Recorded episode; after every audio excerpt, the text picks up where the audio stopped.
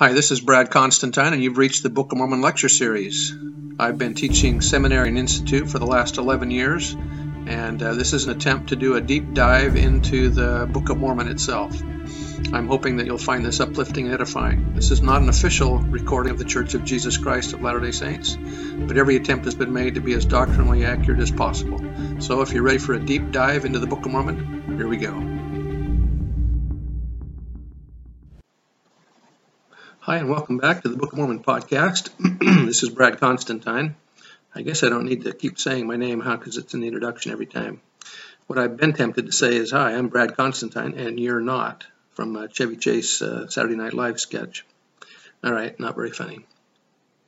All right, uh, today's discussion is going to be on Jacob chapter 4 uh, in the Book of Mormon, so let's get into this. Um, Verse 1 Now behold, it came to pass that I, Jacob, having ministered much unto my people in word, and I cannot write but a few of my words, or but a little of my words, because of the difficulty of engraving our words upon plates, and we know that the things which we write upon plates must remain.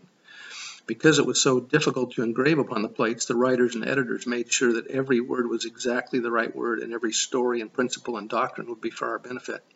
So we can feel confident as we, as we read the Book of Mormon that everything in here is for us. Verse 2 But whatsoever things we write upon anything, save it be upon plates, must perish and vanish away. But we can write a few words upon plates, which will give our children and also our beloved brethren, meaning the Lamanites, a small degree of knowledge concerning us or concerning their fathers. Now, in this thing we do rejoice, and we labor diligently to engraven these words upon plates, hoping that our beloved brethren and our children will receive them with thankful hearts, and look upon these that they may learn with joy and not with sorrow, neither with contempt concerning their first parents. This could be Adam and Eve, but probably not. This refers to any parents who precede us. Our parents want us to be better than they were. He's probably here referring to Lehi and their families. Verse 4 for, for for this intent have we written these things, that they may know that we knew of Christ. In other words, the purpose of the Book of Mormon is to testify of Christ. And we had a hope of his glory many hundred years before his coming, and not only we ourselves had a hope of his glory, but also all the holy prophets which were before us. The preeminent duty of a prophet is to bear witness of Jesus Christ, for the testimony of Jesus is the spirit of prophecy, and that's from Joseph Smith. Verse 5 Behold, they believed in Christ and worshiped the Father in his name. And also we worship the Father in his name, and for this intent we keep the law of Moses. Since they kept the law of Moses, this is why it is probable that this day that Jacob speaks in the temple is the day of atonement, it pointing our souls to him. The law of Moses was the type, Jesus the antitype. He was that toward which they looked, toward which all creation looked and waited. The law was the symbol, Jesus the ultimate result, or the ultimate reality toward which it pointed. The law was the means, Jesus the end. These simple but pertinent verities are all but lost in the Bible, particularly in the Old Testament. Only through the clarifying and illuminating lenses of the Book of Mormon do we come to know that the law was anything more than a schoolmaster or teaching device. The law of Moses, including the intricate system of animal sacrifices, was the prophecy. Jesus was the grand fulfillment of the prophecy. As Nephi said, My soul delighteth in proving unto my people the truth of the coming of Christ. For for this end hath the law of Moses been given, and all things which have been given of God from the beginning of the world unto man are the typifying of him. After having explained the need for the great and last sacrifice of the Son of God, Amulek said, This is the whole meaning of the law of Moses, every whit pointing to that great and last sacrifice. And that great and last sacrifice will be the Son of God, yea, infinite and eternal. And that's from Doctrinal Commentary of the Book of Mormon. Continuing, uh, verse 5. and for this cause it is sanctified. Sanctification is a result of single minded obedience, a blessing known only to those who have made their souls as an offering unto Him, unto us for righteousness, just as our conformity to gospel standards, while dwelling as lowly mortals apart from our Maker, prepares us to return to His presence with an inheritance of immortal glory, so the Mosaic standards prepared the chosen of Israel to believe and obey that gospel by conformity to which eternal life is won and that's from Bruce McConkie. To gain the celestial kingdom, the Lord says, Ye must be sanctified through the law which I have given unto you, even the law of Christ, which law is the fullness of the gospel. The revealed word specifies that those who obtain celestial glory must be able to abide the law of the celestial kingdom. In other words, salvation in the celestial kingdom will come to all who are able to live the, the full law of Christ, even though they did not have opportunity so to do in the course of a mortal probation. Thus, all those who kept the law of Moses, who lived the law of the preparatory gospel to the full, thus establishing that they were able to live the Lord's law, will in due course gain a celestial inheritance. And again, that was Bruce R. McConkie. Continuing verse 5 Even as it was accounted unto Abraham in the wilderness to be obedient unto the commands of God in offering up his son Isaac, which is a similitude of God and his only begotten Son. The Old Testament tells us what happened, but the Book of Mormon tells us why. Even though the law of Moses was a lesser law, a preparatory gospel, the Nephites, knowing full well of the law and its purpose, thought not, not to sit in judgment upon it or their God. They obeyed it and it was accounted unto them for righteousness. And again, that was Doctrinal Commentary, of the Book of Mormon. Verse 6 Wherefore we search the prophets, in other words, the books of the Old Testament, and we have many revelations, meaning currently, and the spirit of prophecy, and having all these witnesses, we obtain a hope, and our faith becometh unshaken. Insomuch that we truly can command in the name of Jesus, and the very trees obey us, or the mountains, or the waves of the sea. A record will probably come forth telling of these miracles where trees obey or mountains move or waves are controlled. Nevertheless, the Lord God showeth us our weakness, that we may know that it is by his grace and his great condescensions unto the children of men that we have power to do these things. Behold, great and marvelous are the works of the Lord. God's work and glory is to transform a meager mortal into a glorious celestial being. That's from Millet and McConkie. Continuing verse 8, how unsearchable are the depths of the mysteries of him, and it is impossible that man should find out all his ways. And no man knoweth of his ways save it be revealed unto him. Wherefore, brethren, despise not the revelations of God. Elder Maxwell said the perspective yielding truths of the restoration did not come by research, debate, or discussion, nor by communiques from councils. Direct divine revelation was required, and precisely for the reasons Jacob gave. Behold, great and marvelous are the works of the Lord. Quoting verse 8. We cannot determine by using radio telescopes, for instance, that there is a plan of salvation operating in the universe. Helpful as radio telescopes are for astrophysical purposes, salvational truths are obtainable only by revelation. The faith yielding truths flowing from the miraculous miracle we come in rich abundance have come in rich abundance in good measure like a harvest basket whose contents are pressed down and shaken together and running over. In fact, as Elder Holland has pointed out, more books or pages of Scripture have come to us through Joseph Smith than any other prophet, more even than from Moses, Luke, Paul, and Mormon combined. Many more scriptural writings will yet come to us, including those of Enoch, all of the writings of the Apostle John, the records of the lost tribes of Israel, and the approximately two thirds of the Book of Mormon plates that were sealed. Today we carry convenient quadruple combinations of the scriptures, but one day, since our since more scriptures are coming, we may need to pull little red wagons brimful with books. Now it's from Elder Holland. Verse 9 For behold, by the power of his word, man came upon the face of the earth, which earth was created by the power and of his word. Wherefore, if God being able to speak, and the world was, and to speak, and man was created, oh then, why not able to command the earth, or the workmanship of his hands upon the face of it, according to his will and pleasure? God, or wherefore, brethren, seek not to counsel the Lord, but to take counsel from his hand. Elder Packer said, Some among us would rather criticize the Lord and his church than concentrate on the problems. That is a symptom of impenitence. Follow the brethren. If you don't understand a problem or a position of the church, restrain your tongue, check the mote in your own eye before you criticize. There is nothing in your lives that will destroy you if you will follow the brethren. Enough evil doesn't exist in the world, even if it were brought together and focused on you, to destroy you, except you consent to it. That was from Elder Packer. Uh, Harold B. Lee said, Mark well those who speak evil of the Lord's anointed, for they speak from impure hearts. Only the pure in heart see the God or the divine in man and accept our leaders and accept them as prophets of the living God. I want to bear you my testimony that the experience I have had has taught me that those who criticize the leaders of this church are showing signs of a spiritual sickness which, unless curbed, will bring about eventually spiritual death. I want to bear my testimony as well that those who in public seek to, by their criticism to belittle our, our leaders or bring them into disrepute will bring upon themselves more hurt than upon those whom they seek thus to malign. I have watched over the years and I have read of the history of many of those who fell away from this church. And I want to bear testimony that no apostate who ever left this church ever prospered as an influence in his community thereafter. Elder, Elder, Maxwell said, Church members will live in this wheat and tares situation until the millennium. Some real tares even masquerade as wheat, including the, the few eager individuals who lecture the rest of us about church doctrines in which they no longer believe. They criticize the use of church resources to which they no longer contribute. They condescendingly seek to counsel the brethren whom they no longer sustain. Confrontive except of themselves, of course, they leave the church, but they cannot leave the church alone.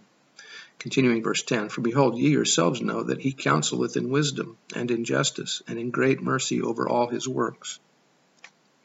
Wherefore, beloved brethren, be reconciled unto him through the atonement. You are called to sit down with Abraham, Isaac, and Jacob to return. You must have been with him before if he buys you back again after the fall. That was Hugh Nibley. Remember that reconciliation means to return and to sit down again because you've sat there before.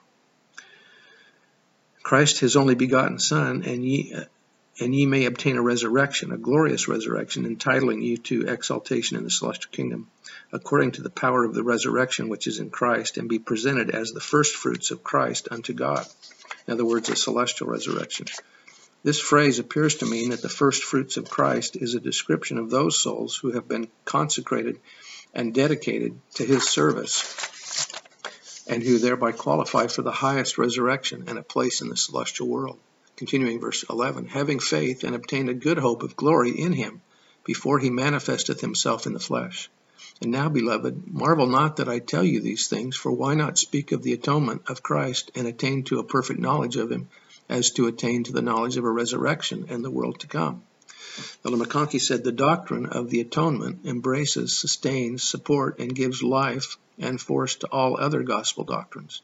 It is the foundation upon which all truth rests, and all things grow out of it and come because of it. Indeed, the atonement is the gospel.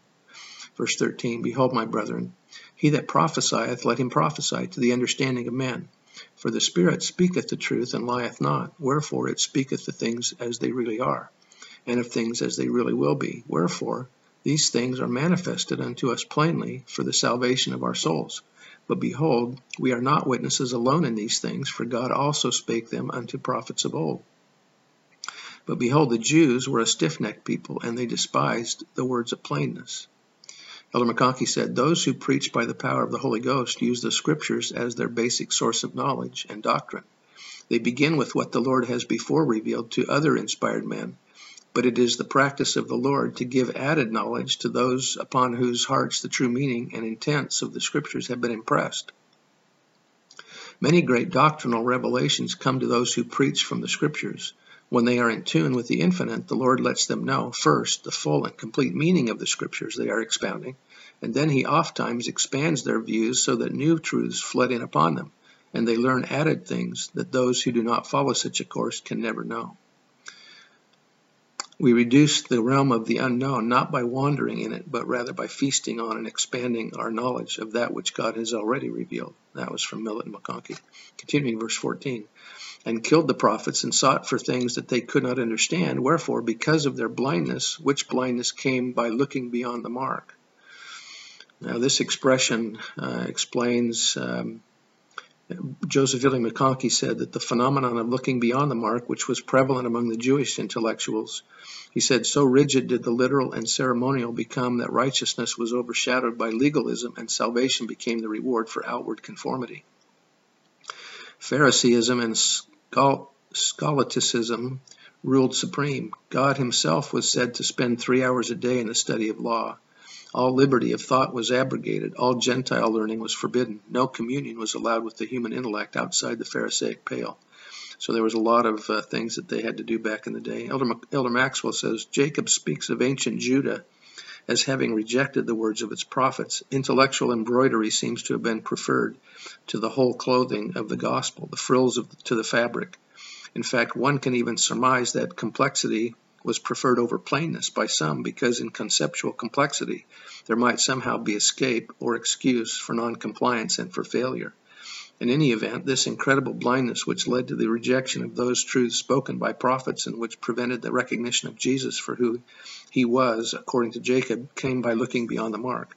Those who look beyond plainness, beyond the prophets, beyond Christ, and beyond his simple teachings, waited in vain then, as they will wait in vain now.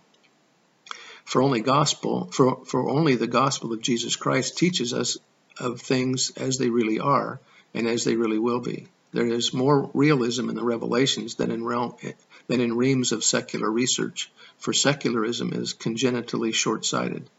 Without revelation and its absolute anchors, the Church of Jesus Christ of Latter-day Saints would also follow the fads of the day, as some churches have done. But as Samuel Callan warned, the church that weds itself to the culture of the day will be a widow within each succeeding age. This is but one of the marks of the true and living church. It is spared the fruits of faddism.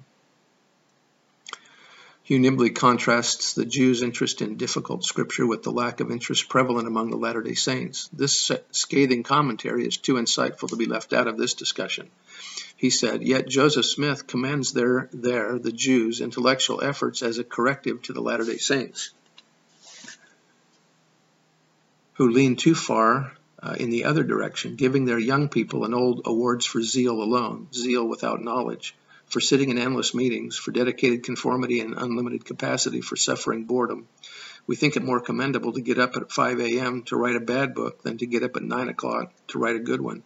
That is pure zeal that tends to breed a race of insufferable self-righteous prigs and barren minds. One has only to consider the present outpouring of inspirational books in the church that bring little new in the way of knowledge. Truisms and platitudes, kitsch and cliches have become our everyday diet. The prophet would never settle for that. I advise all to go on to perfection and search deeper and deeper into the mysteries of godliness. It has always been my providence to dig up hidden mysteries, new things for my hearers. It actually happens at the BYU, and that not rarely, that students come to a teacher, usually at the beginning of a term, with the sincere request that he refrain from teaching them anything new. They have no desire, they explain, to hear what they do not know already. I cannot imagine that happening at any other school, but maybe it does, unless we go on to new uh, other new things, we are stifling our powers. That was Hugh Nibley from Approaching Zion. Continuing verse 14, they must needs fall, for God hath taken away his plainness from them, and delivered unto them many things which they cannot understand, because they desired it. And because they desired it, God hath done it, that they may stumble. And now I, Jacob, am led by the Spirit unto, unto prophesying, for I perceive by the workings of the Spirit which is in me, that by the stumbling of the Jews they will reject the stone, Jesus Christ, upon which they might build and have safe foundation. Tradition holds that at the time of the construction of the Second Temple, the builder rejected and discarded a chief cornerstone by mistake. Uh, verse 16, But behold, according to the Scriptures, this stone shall become the great and the last and the only sure foundation upon which the Jews can build. And now, my beloved, how is it possible that these, after having rejected the sure foundation, can ever build it build upon it that it may become the head of their corner. Chapters 5 through 7 are going to actually answer this question with the allegory of the olive tree and the explanation. Verse 18 Behold, my beloved brethren, I will unfold this mystery unto you, if I do not by any means get shaken from my firmness in the Spirit and stumble because of my over anxiety for you. So he's going to tell them in the next chapter here what he's talking about.